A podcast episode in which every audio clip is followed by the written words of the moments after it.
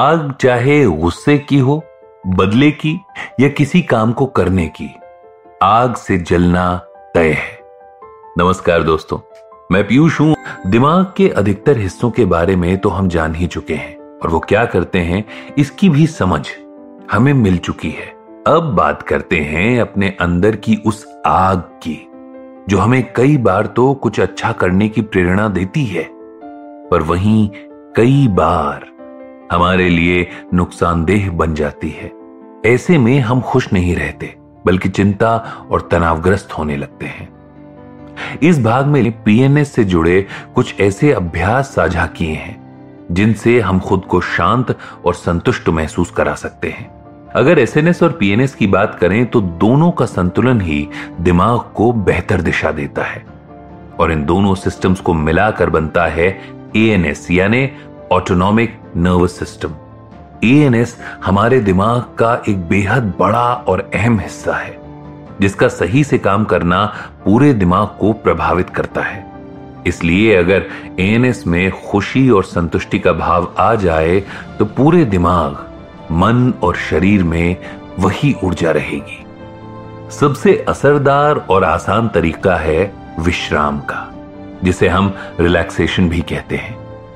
जब भी हम आराम करने का सोचते हैं और अपने शरीर को भी आराम देते हैं, तब पीएनएस ये संदेश दिमाग तक पहुंचाता है कि सब कुछ ठीक है, जिसके बाद बाकी सभी एसएनएस और एमिगडला जैसे हिस्से अपने आप शांत हो जाते हैं। रिलैक्सेशन यानी आराम करने के लिए आप ऐसी चार चीज़ें हैं जिनको कर सकते हैं। पहला, अपनी जबान, आँखों और जबड़े को रिलैक्स करें। इसके बाद जो भी तनाव हो, उससे बाहर निकलने को खुद महसूस करें। तीसरा, अपने हाथों पर गर्म पानी डालें और अपने शरीर के सभी तनावग्रस्त हिस्सों को ढीला और रिलैक्स करें। एक और उपाय होता है आपकी सांस खींचने और छोड़ने का। इसमें आपको सिर्फ़ एक से दो मिनट का समय ही लगता है। आपको सिर्फ़ अपनी सांस खींचने के बाद अपने पेट पर ऐसे हाथ रखना है कि आपको सांस छोड़ने के बाद अंतर समझ आ सके। इस अभ्यास को रोज करने से आपका न सिर्फ़ शारीरिक स्वास्थ्य, बल्कि मानसिक स्वास्थ्य भी अच्छा हो जाता है। जब एक बार आप गहरी सांस लेना सीख लें, तब आप इसको कहीं भी बिना पेट पर हाथ रखे कर सकते हैं। जितना ज़्यादा आप इस अभ्यास को दोहराएँगे, उतना ही दिन भर आप सकारात्मक और अच्छा महसूस करेंगे। इसके बाद बारी आती है प्रोग्रेसिव रिलैक्सेशन की। इसके लिए आपको तीन से दस मिनट का समय लगता है। और इसमें आपको अपने पूरे शरीर को धीरे धीरे अपने आप आराम देना है। ये सब कुछ आप खुली आँखों से देख सकते हैं और महसूस कर सकते हैं। कुछ लोग अपने मन में रिलैक्स कहकर दिमाग को यह संदेश देते हैं कि उसे आराम की ज़रूरत है। या कई बार आप कुछ प्रेशर या स्ट्रेस पॉइंट्स को ढूंढकर उन पर दबाव बना सकते हैं। जिससे उन्हें आराम महसूस हो। अपने होठों पर हाथ फेरने से भी आपके दिमाग को एक ऐसा सिग्नल मिलता है, जिससे दिमाग शांत हो जाता है। ये एहसास पीएनएस को सक्रिय करने लगता है, जिससे अपने आप बाकी सारे हिस्से शांत हो जाते हैं। सचेतन मन से आप जो भी करते हैं, वो आपके दिल और दिमाग पर गहरा असर डालता है। इसलिए अपने आसपास हर चीज़ को महसूस करें। अगर सांस लेते हैं तो उस प्रक्रिया को महसूस करें। खाना खा रहे हो तो स्वाद का अनुभव करें। इससे आप सचेतन मन में हर अच्छी बात और उपलब्धि की याद बना सकते हैं। दिल के धड़कने की रफ्तार हर बार एक जैसी नहीं होती। इसे हम हार्ट रेट वेरिएबिलिटी या एचआरवी भी कहते हैं। जब भी कभी हमारे अंदर नकारात्मक भाव आने लगते हैं, तब एच कम होने लगती है। और ये आपके शारीरिक स्वास्थ्य के लिए बिल्कुल अच्छा संकेत नहीं है।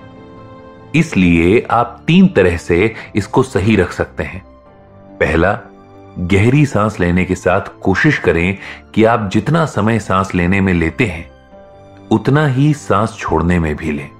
यह अपने आप से तो नहीं हो पाता, लेकिन अगर आप रोज कुछ देर समय निकालकर गिनते हुए सांस लें और छोड़ें तो एचआरवी को सही रख सकते हैं। दूसरा, अपनी सांस लेते समय दिमाग में एक तस्वीर बना लें या इस प्रक्रिया को साथ में महसूस करने की कोशिश करें। और आखिर में, जब भी सांस ले रहे हो, तब आपको मिलने वाली हर खुशी, उपलब्धि और अच्छे अनुभव के लिए धन्यवाद कहते हुए आभार ज़रूर व्यक्त करें।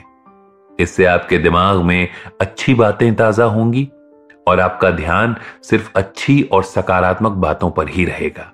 मेडिटेशन या ध्यान करने से भी आप अपने दिमाग को बेहतर बना सकते हैं, जिससे आपके दिमाग का बायां फ्रंटल रीजन सक्रिय होता है, जिससे रोग प्रतिरोधक क्षमता बढ़ती है। साथ में दमा, मधुमेह और इंसोमनिया जैसी बीमारियाँ भी दूर रहती हैं।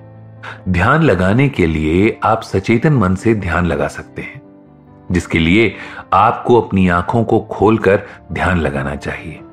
आसपास की सभी गतिविधियों को होने दें, उन पर ध्यान जाना स्वाभाविक है, लेकिन फिर भी अपने ध्यान को वापस लाकर अपने मन को एकाग्र करने की कोशिश कीजिए।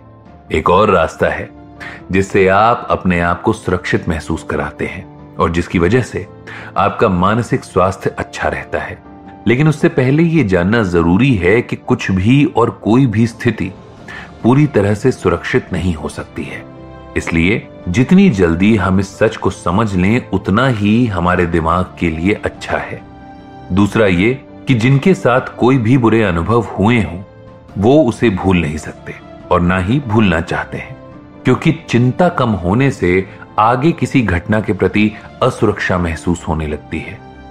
लेकिन इसलिए अपने आप को तनाव में रखने से खुद का ही नुकसान है। अब ऐसे में आप समय समय पे अपने आप को किसी मुश्किल परिस्थिति में उनकी याद दिलाएँ जो आपको हमेशा सुरक्षित रखते हैं, या जिनके साथ आपको कभी कोई डर नहीं लगता। अपने उन करीबी लोगों से बात करें जिनसे बात करके आपका दिल हल्का होता है। अपने डर की जड़ तक पहुंचें और उससे लड़ने के लिए हर अच्छी परिस्थिति और अनुभव को याद करें। अपने बीते हुए कल से अपने आज को मिलाकर देखें और जो भी कमियाँ आप दूर कर पाए हों, उनके लिए खुद को शाबाशी दें। इन सबसे आपके अंदर एक तरह से संतुष्टि और सद्भावना दोनों का ही वास होगा। तो इस भाग से आपने क्या सीखा और उसे आप कैसे अपने जीवन में